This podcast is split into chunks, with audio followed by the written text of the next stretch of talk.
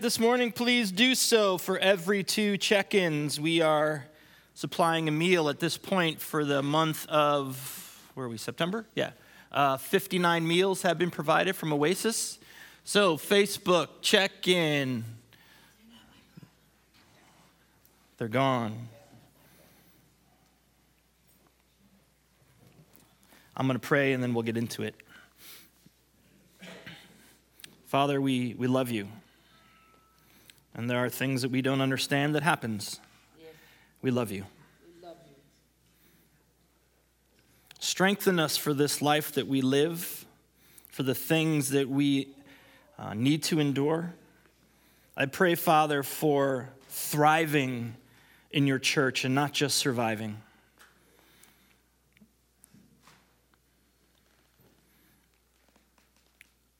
Lord, I pray that the words of my mouth and the meditation of my heart this morning would be acceptable in your sight, my rock and my redeemer.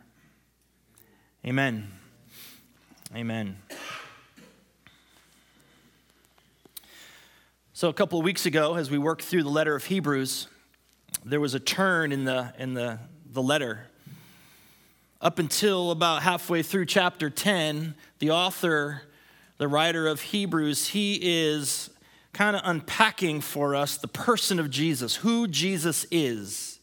He is explaining to us um, how he is superior in every way to all that has gone before him. And he, he explains to us the, the work or what Jesus accomplished on the cross. So, really, for about 10 and a half or nine and a half, 10 and a half chapters, we get this theological instruction about Jesus. It's like, it's like over 150 verses of the person of Jesus and the work that Jesus accomplished on the cross. And if you were here a couple weeks ago, as, as he begins uh, ch- uh, verse 19 in chapter 10, he begins with, since we, since we, and he uses this phrase, since we, quite often. And what he's referring to is, since we understand all of this truth about Jesus, since we believe in this truth, since we have confidence, since we have a great high priest, he goes into let us now live into a certain rhythm, a certain harmony with God. He has given us the truth of Christ, the cross, what has been accomplished, and then he wants to show us what it looks like when we live into those things, when we live into this rhythm with God, this harmony that God invites us to. Since we since we have confidence in Christ, let us hold unswervingly to the hope that we profess. Since we have that confidence, let us spur each other on to love and good deeds. Let's not uh, stop meeting together as some are in the habit of doing. He's, he's putting the rubber to the road. Since we believe these truths of Jesus, now let us live into these truths. But now, this morning, the author is going to present to us a warning. He's going to get a little bit intense. And the verses that we're going to kind of unpack this morning are a little bit difficult to hear and to read, especially if you don't understand them in the context, first of all, of the gospel as a whole, and second off, if you take them out of the context of the letter they were written in. See, verses like this, if we just kind of proof text them, meaning if we just take them and we just use them, are dangerous because they can suck the life out of a person when they're not when they're not understood the way that they should have the way that they were intended to be understood. Now the writer gets difficult here. He gets a little intense, and it's not to it's not to make people feel bad. It's not just for the sake of being a little bit scary. Though I do believe that he wants to instill in the church the fear of the Lord. See, a healthy fear of the Lord is, is healthy. That's what the scripture teaches us. The fear of the Lord is the beginning of wisdom. He is, he is getting intense in these next few verses because he loves the church. He loves the people in the church. And he wants them to understand this. He wants them to pay attention to this. He cares about their soul, he cares about their eternal destiny. He knows what's at stake for everyone, everyone in the world. Everyone who has ever walked this planet will be for eternity in one of two places, and that is either with the Lord or separated from Him forever. We can say either heaven or hell. And so he is going to bring this, these hard verses to light, but I get the sense it's, it's very much in the same way of a parent who sees their young child running towards a busy highway, and that parent turns around and yells and charges at them and grabs them and pulls them back, raises their voice. You can't do that. You need to pay attention. You can die. That car can hit you and you can die. Now, the parent doesn't do that so, so later on that, that child will make a counselor rich because they're, they're totally messed up now. It doesn't do that just to scare them for the sake of scaring them, but they do that out of love. They do that because they, they want to make sure that their best interest is preserved, that their well-being stay, they stay well. And I believe these, these are what the hard verses of the scripture speak to us. It's not there so God's like, man, I'm gonna mess them up with this one. No, no, God, it, it, He wants us to understand. As any parent loves their child, sometimes love can be tough, but it's still love. And so let's get into it a little bit. We're going to read the whole text and then we're going to kind of break it up into a couple verses at a time. Hebrews chapter 10, verses 26 through 31. If we deliberately keep on sinning after we have received the knowledge of the truth, no sacrifice for sins is left, but only a fearful expectation of judgment and of raging fire that will consume the enemies of God. Anyone who rejected the law of Moses died without mercy on the testimony of two or three witnesses. How much more severely do you think someone deserves to be punished who has trampled the Son of God underfoot, who has treated as an unholy thing the blood of the covenant that sanctified them, and who has insulted the Spirit of grace? For we know him who said, It is mine to avenge, I will repay. And again, the Lord will judge his people. It is a dreadful thing to fall into the hands of a living God, of the living God. These, these verses, they don't fill seats in a church. You don't find any of these on a t-shirt or a coffee cup. But yet these are the scripture. If we deliberately keep on sinning after we have received the knowledge of the truth, no sacrifice for sins is left but only a fearful expectation of judgment and of raging fire that will consume the enemies of God. It is very, very important that we understand this in the context of how it was written. And what I'd like to start off with is by sharing with you what this does not say. Because verses like this, taken just proof text on their own, have been used over and again to scare people, to manipulate people and control them instead of setting them free. That's the scripture. That's what God's plan is to set his people free in this life, not to control or manipulate. And so we have to understand what this is not saying. What it's not saying is that if a follower of Jesus keeps on sinning deliberately, meaning they're, they're messing up, they're doing a bad thing, they're doing bad things, they're, they're, they're living outside of the harmony of God, that at some point in their life, the blood of Jesus is going to run out and they're no longer forgiven. That's not what it's saying. The blood of Jesus will never run out for those who have put their faith in him. Jesus will never say to you, oh, okay, listen, man, you're messed up. I've paid for your sin and I've run out and, and I'm not going to pay for it anymore.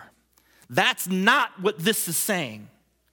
Hear me when I tell you this Jesus has paid for our sin, past, present, and future. That's the power of the blood of Christ and the cross for those who have put their faith in Him. Because here's the reality we, as Christians, followers of Jesus, we, we sin. And okay, you ready for this? We do it deliberately. we sin deliberately. Paul even writes in chapter 7 of Romans, man, what I, what I, what I don't want to do, I end up doing. Like the things I want to do, I don't do, but what I don't want to do, I end up doing. See, we all sin deliberately. There are very few followers of Jesus who would go, so God didn't want me to get angry at that dude and punch him in the face? who knew? There's not many people that sit in church and go, wait, wait, gossip is bad? That's just stupid. What else would we talk about at coffee? We sin deliberately. We knowingly go into this and go, ignore the rhythms that God calls us to. So, what is this getting to? Because if we sin and it's deliberate, and Jesus, the blood of Jesus, covers our sin, past, present, future, then what is he getting to? Well, as all scripture, he gets to the heart of the matter. He's getting to the core of what is within us. This is talking about a person who has received the truth of the gospel. They've been told the truth of the gospel. They, they, they've heard it. They kind of understand it. They, they hear this, what Christ has done for them. And they come to a place of knowingly reject God's grace. Nope, I don't want it. I don't care. John Calvin would he said this about these very verses. He, he writes this. The apostle describes as sinners not those who fall into any kind of sin, but those who forsake the church and separate themselves from Christ. Listen to this now. There is a great difference between individual lapses. There's a great difference between messing up, screwing up, sinning, your behavior isn't what it really should be. There's a great difference in individual lapses and universal desertion of the kind which makes for a total falling away from the grace of Christ. What he's talking about is people who have rejected Jesus, rejected grace, rejected the unmerited favor of God through Jesus Christ. Now we have to understand this is, this is important to get. This kind of sin doesn't happen in ignorance. This kind of sin just doesn't, oops, I, I, I didn't know. This is a conscious decision to reject Jesus. And you see, there's, there's no other sacrifice that's left for sin once we've rejected Christ because he is the only sacrifice that has been made that could heal us and forgive us of our sin before God. And so there's no other sacrifice left if we reject Jesus. They've heard the truth and they've walked away from it. They're unwilling to repent, they're unwilling to follow. They've heard it and say and said, "No. I don't want God's grace. I don't need God's mercy." And look at verse 27. What's left? Only a fearful expectation of judgment and of raging fire that will consume the enemies of God. Man, there's no way to soften those, that verse. There's just no way that I can, I can put some glitter and a rainbow on that and maybe a unicorn. It, it, it's just one of those verses that we have to deal with, and we have to deal with it because there's just too much at stake for people in the world right now. There's too much at stake for us just to go, eh, I don't need to worry about that verse. There's people perishing this very day who don't know Jesus and will spend eternity separated from him. But here's the point that he's getting to those who reject Christ will have a fearful expectation of judgment. Not those who make mistakes, not those who stumble, not those who fall, not those who have really messed up, those who arrogantly will reject the truth of who Jesus is and what he has done. And it doesn't matter what they believe, because see, truth is truth. Truth is not subjective to what we want to hope it believes, it's truth. And, and as a pastor, I've seen all too often, many people will just kind of poo poo this because, you know, first, many young people, you know, they don't have to worry about it. They're young or they're healthy or, you know, in our culture, nothing's broken on my house and, and I got a good job and, and my spouse has a good job and we got money in the bank and the cars both run and, and, and my husband's getting me that Lexus with the big bow on it for this Christmas. And so I really don't have to worry about any of this. But there have been many a person who on their deathbed have come to this realization of, oh my goodness, Many a famous person has, come, has been on their deathbed and have come to this realization of a fearful expectation of judgment. There's this guy that lived in the 1700s, Voltaire. He was a poet, he was a writer, he was a philosopher. Uh, he was part of the whole Enlightenment movement. And uh, he hated God, he hated the church, he hated Jesus.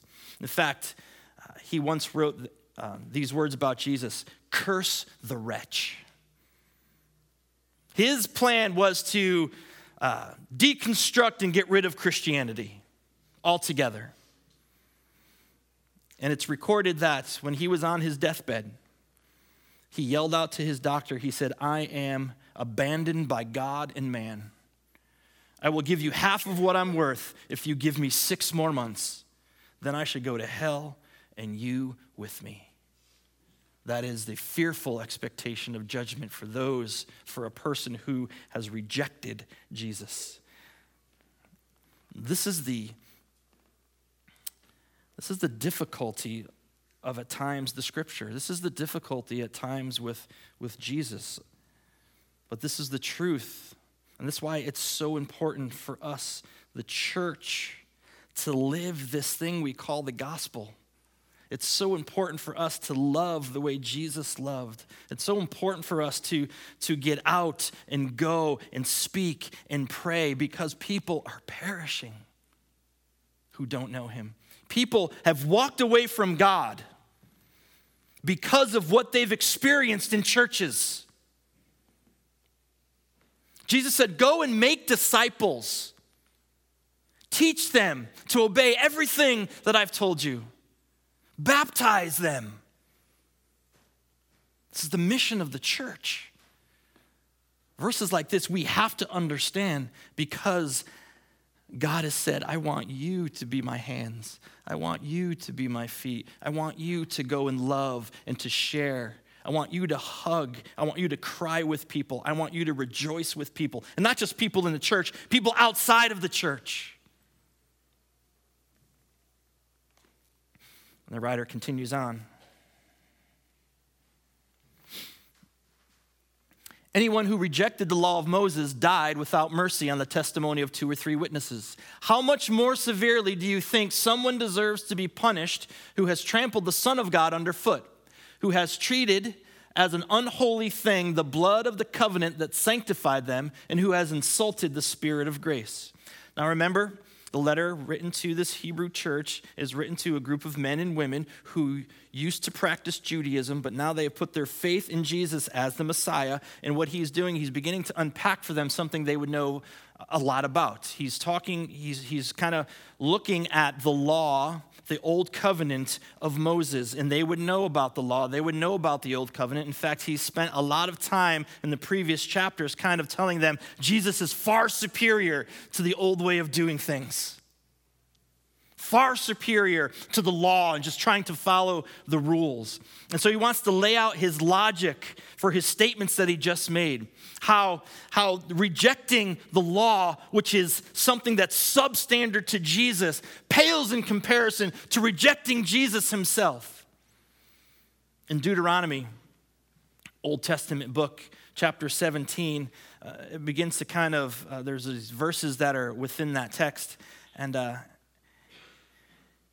God is speaking, and, and he says, okay, listen, if, if you see some of your people worshiping a false God, if you see some of the people doing evil in the sight of God, which means if you see somebody breaking the law, if you see somebody whose behavior isn't what it should be according to the Levitical law, then by the witness of two or three people, that person needs to die.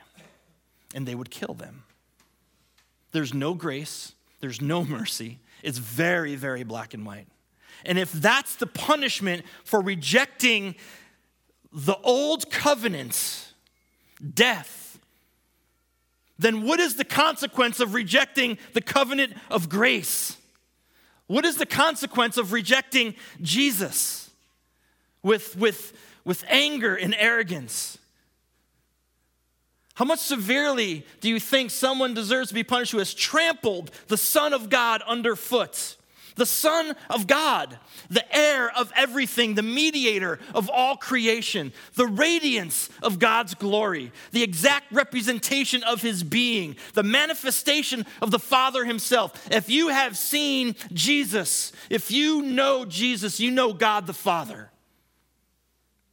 The one who has accomplished what no one else could accomplish the forgiveness of our sin by the suffering on the cross and the spilling of his blood. The Son of God, who's now seated at the right hand of the Father the, on the throne of heaven and intercedes for us, the church. He prays for us, the church, our high priest, trampling the Son of God underfoot. That phrase is a, is a powerful expression of hatred toward Jesus. This is what it's getting at those who hate Jesus. Kind of what he's saying is you grind Jesus into the dirt with your foot. Who has treated as an unholy thing the blood of the covenant that sanctified them. Again, they're describing a person who has rejecting Jesus, but yet beforehand they, they had this little spark maybe. They professed a little bit of faith. They listened to the word of God. Sanctification began to take place, this, uh, the initial act of, of being separated for the things of God. But their faith was not genuine. The, the heart did not change. And they have come to a place of rejecting the work of Jesus. In fact, they call the, the blood of the Son of God just common. Eh, it's just blood. Who cares? How can the spilling of someone's blood forgive my sin? And who has insulted the Spirit of grace. This is the only place in the New Testament where the Holy Spirit is spoken of as a spirit of grace, the spirit of God's unmerited favor. The Holy Spirit enlightens our minds, He seals our heart, He breathes, He breathes life into our soul he, he brings us into the body of Christ. We've been grafted in as God's people. He has given us the right to be called his children, the Spirit of grace. This person has, has danced a little bit with the Spirit, but yet has come to a place of rejecting. Nope, I don't need it. I don't want it. I don't care about it. Any person who rejects that grace has closed their eyes to it and they're lost. They're lost. The breaking of the old covenant, which was about behavior, brought about a physical death. The rejection of Jesus brings about a much deeper death, a spiritual death that is separation from God for all eternity. And I know this is a difficult Jesus to come to terms with. I get it. These are those verses in the scripture. But we can't run from them, we can't hide from them. This is not talking about people who have oopsed and, and, and are not behaving correctly. It's about talking about people who have said, Nope, I don't care. I don't want nothing to do with it. And a rejection of Jesus will incur the wrath of God. I know that feels uncomfortable, but it's the truth of the Bible. The rejection of Jesus, because there is no more sacrifice left for sin. If you reject the one and only sacrifice, will bring the wrath of God. Look at, look at the words of Jesus. Matthew 13. This is how it will be at the end of the age. The angels will come and separate the wicked from the righteous. Wicked, not a behavioral thing, but a heart thing. Those who have rejected Jesus. Righteous, not that they've behaved much better. Righteous means you've just accepted grace through Jesus. This is how it will be at the end of the age. The angels will come and separate the wicked from the righteous and throw them into the blazing furnace where there'll be weeping and gnashing of teeth. And again, Then he will say to those on his left, Depart from me, you who are cursed, into the eternal fire prepared for the devil and his angels. Then they will go away to eternal punishment, but the righteous to eternal life. Those who have received Jesus will have eternal life. This is the realities of rejecting Christ. This is why, again, I cannot stress so much that the church needs to be the church. We invite, we engage, we have those uncomfortable conversations to share the gospel because the gospel of grace is the only way of salvation. The gospel of grace is the only way for eternal union with God, eternally, forever and ever. Eternal is a really long time. Verses 30 and 31. For we know him who said, It is mine to avenge, I will repay. And again, the Lord will judge his people. It is a dreadful thing to fall into the hands of a living God.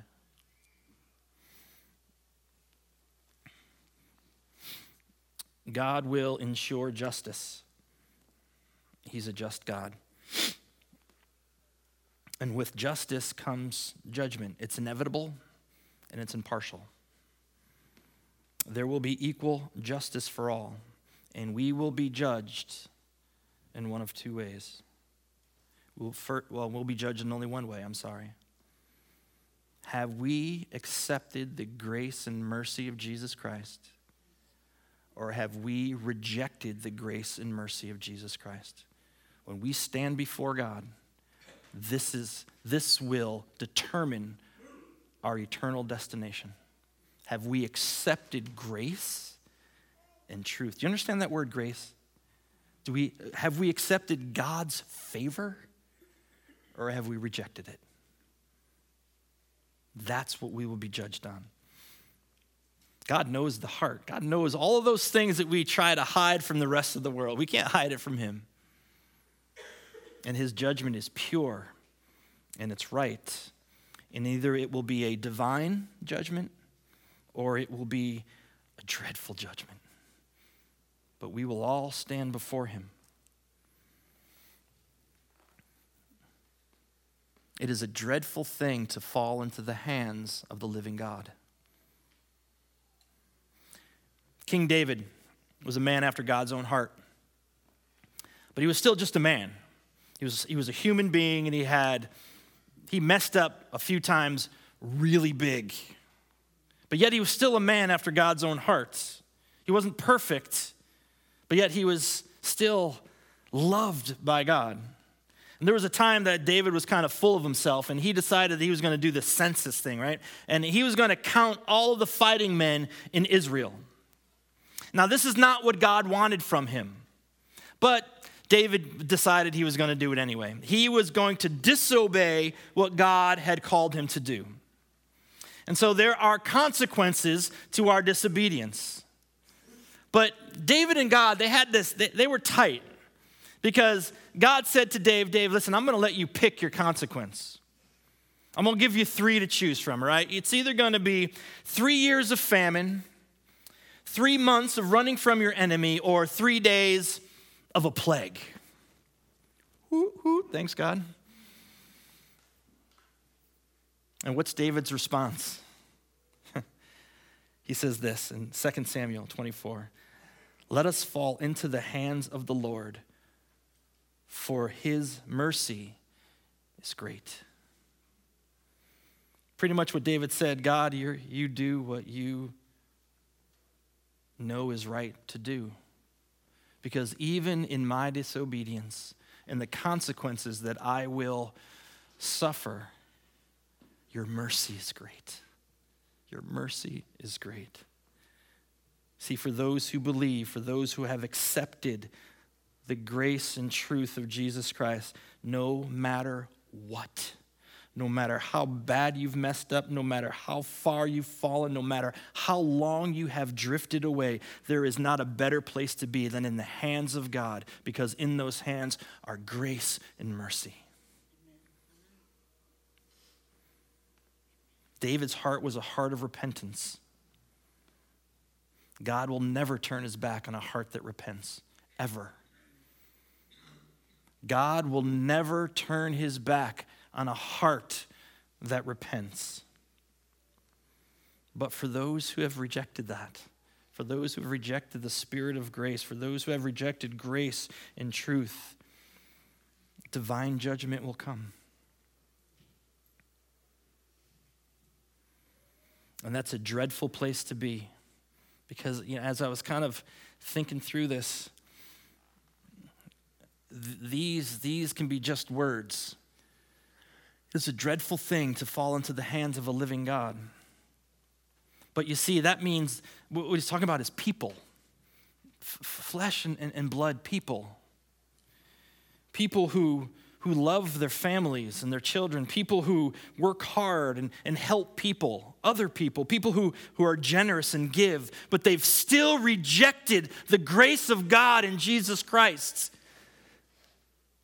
They will be separated from Him for eternity. People. People like us. People who hurt and cry and, and are sad but they've rejected Jesus. They will live forever separated from Him. Eternity.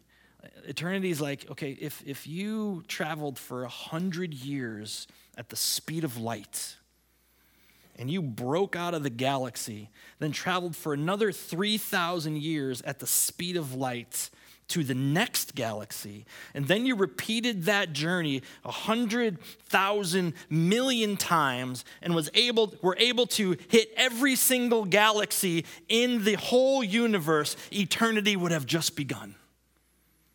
Eternity. We all know people who may have rejected Jesus with, with that place of, of, of anger or arrogance or just non caring. We all, I bet you everybody here knows or can think of a person who they just wanted to share the gospel with, but they thought maybe that person wouldn't accept it or they would get in trouble or they would have been laughed at or I bet you all we, we all have that that person. There have been many people who have walked away from God because of hurt in the church. Sometimes I stay awake at night thinking of the people that I may have hurt that have walked away from God. I'm not immune to it. I know I'm awesome, but I'm not immune to it. And so, as we kind of wrap things up this morning, I would like to just take a few minutes right where you are, and you can pray quietly, you can pray out loud, but let's pray for those people who need to hear the good news of Jesus, the need to hear about forgiveness and love and grace and acceptance and an eternity with God. Because see, here's, here's the thing. If, if Jesus came back today, today, this very moment, four and a half billion people in this world would be separated from him for eternity. Four and a half billion people. That's if he came back today. If he comes back in a hundred years, it's going to be even more. It's time that the church would come back to life and just be bold with, with the good news. People's lives depend upon it. People's lives depend upon us not caring what people think, not caring about being laughed at or joked about or called a Jesus freak or a Bible thumper. Somebody calls me a Bible thumper, I roll up my Bible and hit them because I want to be I want to give them what they think I am. I'm good with that. And so let's just take a few minutes to pray, again, out loud or by yourself, um, to yourself, and then I'll close us. Stripes, we have been healed. I claim that healing for those that you have brought to, to mind in this community. I claim that spiritual healing, emotional healing, physical healing for those who don't know where to turn. Father, bring us back to life. Bring your church back to life. Let us see the urgency that we face every day in this world. People are perishing without you. And we have this this good news of love, grace, and mercy. Empower us to live it, to speak it, not to be ashamed of it. For your glory, for your kingdom, for your name, for your church. We pray this in the name of Jesus. Amen.